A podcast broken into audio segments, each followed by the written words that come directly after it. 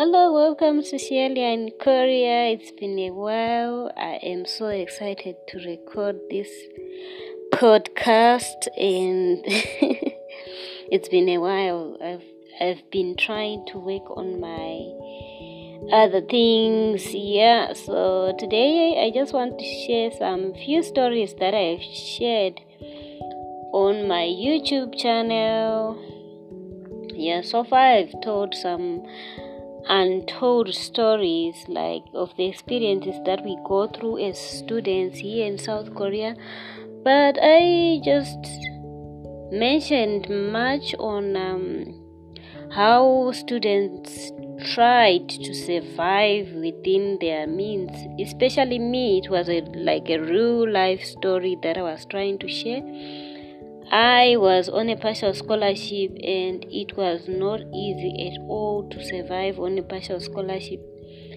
And uh, I'm referring to a partial scholarship as a scholarship where you are given, you are given maybe dormitory and tuition and dinner and uh, breakfast, that kind of partial scholarship, yes, and a little bit allowance, which is less than the stipulated allowance. Yes, I think that's the easiest way for me to say it. But anyway, my scholarship was paying me around one hundred fifty thousand won, which maybe ranges from one hundred twenty-five dollars to one hundred forty, depending on the rate. So it was just a small pocket money that I had to balance. So yeah, I struggled a lot trying to balance that kind of money, considering that I was trying to settle in, to settle in, and um, considering where I come from at that time, U S dollar was out of reach. We were still recovering from inflation. Back in Zimbabwe, we were recovering from inflation, uh, which was so serious in two thousand seven and two thousand eight. Like, yeah, if you follow my previous post, I said I came to Korea in twenty eleven. So that's why I, why I am saying that we were recovering from inflation. So yeah, it was if I try to look back and think of the days that I was like new in Korea, I was just always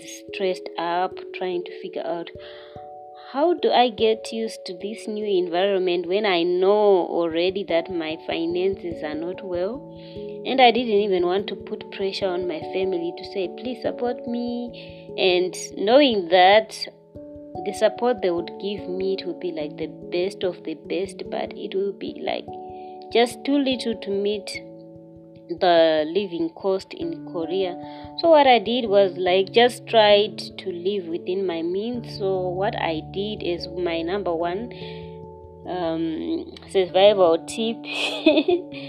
I just used to skip meals. I used to skip lunch. Or I would just take, like, our university restaurant used to give us breakfast and allow us to take milk and eggs or boiled eggs or something, or some kind of bread. Yeah, they allowed us to take it out from the restaurant. If you go and eat and then you can't finish your food, you can just leave with your food than throwing it away. I mean, like for those which are packaged, like yogurt, something like that. So those things really helped me a lot, because I'll be like, okay, this is my lunch. I'll just eat a little bit of something, which is like uh, the ones they serve in the plate. And then if it comes to a banana, an apple, or something, I'll just take it for my lunch. So that's how I survived for the first few months, and it was just good that, with the anxiety that uh, I'm in a new place, I'm trying to learn Korean, it, I tried to to balance my life, like, without too much stress, because I just knew even if I want to go out or travel or what, I don't know. I had a fear of getting lost. Though I'm so adventurous, like, I was not ready to explore when I know that my finances are not working okay. So yeah, that's how I was living for the first few months that I came to Korea. I later on made a very very big blunder which I regretted within three months.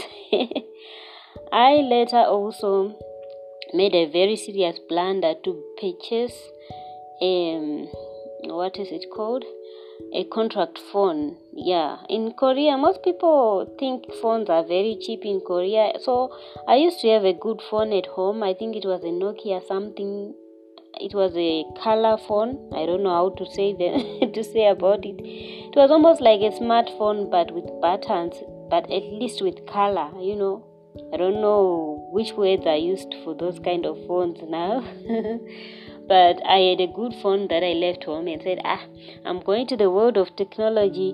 How can I bring this kind of phone? Let me just leave it. It was a flip Nokia phone. So it had a camera. So, okay, let me say a camera phone. So I left my camera phone, came to Korea empty-handed, thinking that by the time I just get to Korea, I'll get a cheap phone and buy it and use it. But it was just like something else. I was shocked to know that for you to buy a phone, you have to get um, an alien I D. So starting from there, I was like, okay, this is an obstacle already.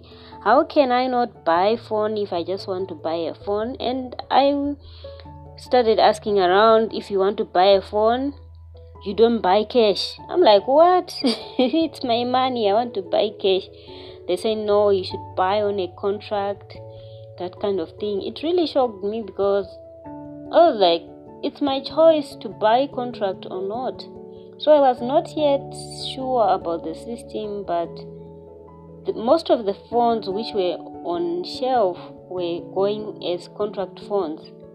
So it was lo- like normal, normal thing to Koreans, normal thing to other people. But for me, because I was a new person and even other foreigners were failing to understand it. Like, why do you want people to take phone on contract? I just know if you want, like back in my country, if you want a phone, you just go bam, buy your phone cash and carry, and then you just recharge your phone and make calls. So it took me around three months. My first three months I didn't have a phone, and I was sure that I was sure that my my allowance is even little. So let me not try it, let me just wait and see until I get my alien I D, I will buy. So other students who came early had already gotten their alien I Ds, and uh, they were already purchasing phones, and I was shocked. The first month most of them were complaining that the contract bills were so expensive. I was like, ah, if you say contract bill is expensive, what about me? If I would consider buying a phone, what kind of a phone would I buy? So um, it took me a while to really decide to buy a phone, like a while, real a while, like three months. So I stayed for three months without a phone, and I was just trying to figure out how can I go about this.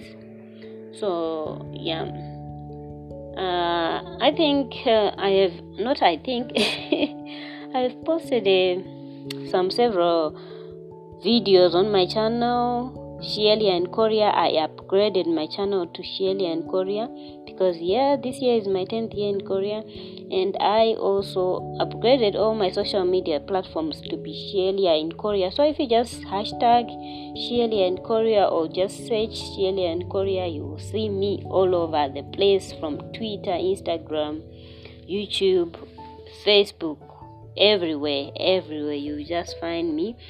So um, I think for today's podcast, it's just like a, an intro to my stories. So I hope someone will hear and enjoy.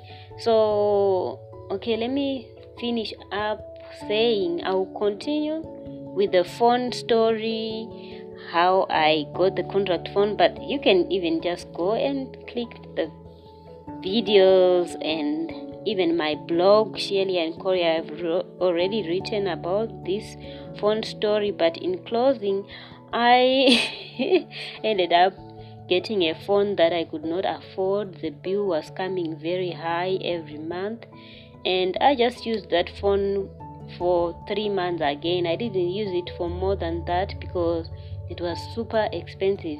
It was even taking up almost more, more than fifty percent of my allowance. And um, I will give the real full details on what really happened when I bought that phone in the next video. And also I have other stories which regard to mental health, because I think at one time I was in depression when I was in language school. Ah, Korean language used to give me anxiety like no one's business. I would just sleep thinking, what if I fail Korean language? Because my scholarship uh, condition was that I should pass Korean language in twelve months. So I was under pressure every day, every day for the first year in Korea. So all those stories I will tell them in my next upload. I guess for now this is it. I can't go further, like more than twelve minutes. I guess I'm thinking of stopping it by now. And uh, if you haven't followed me if you haven't followed me or seen my content, please check me out. I'm more active on Instagram and all other social media platforms. Just check me out, Shelia in Korea. And thank you for your support. I see the replays are so good. Thank you so much for replaying my podcast. More podcasts are coming now. I'm more serious now. More podcasts are coming from me. So thank you for listening. Bye bye.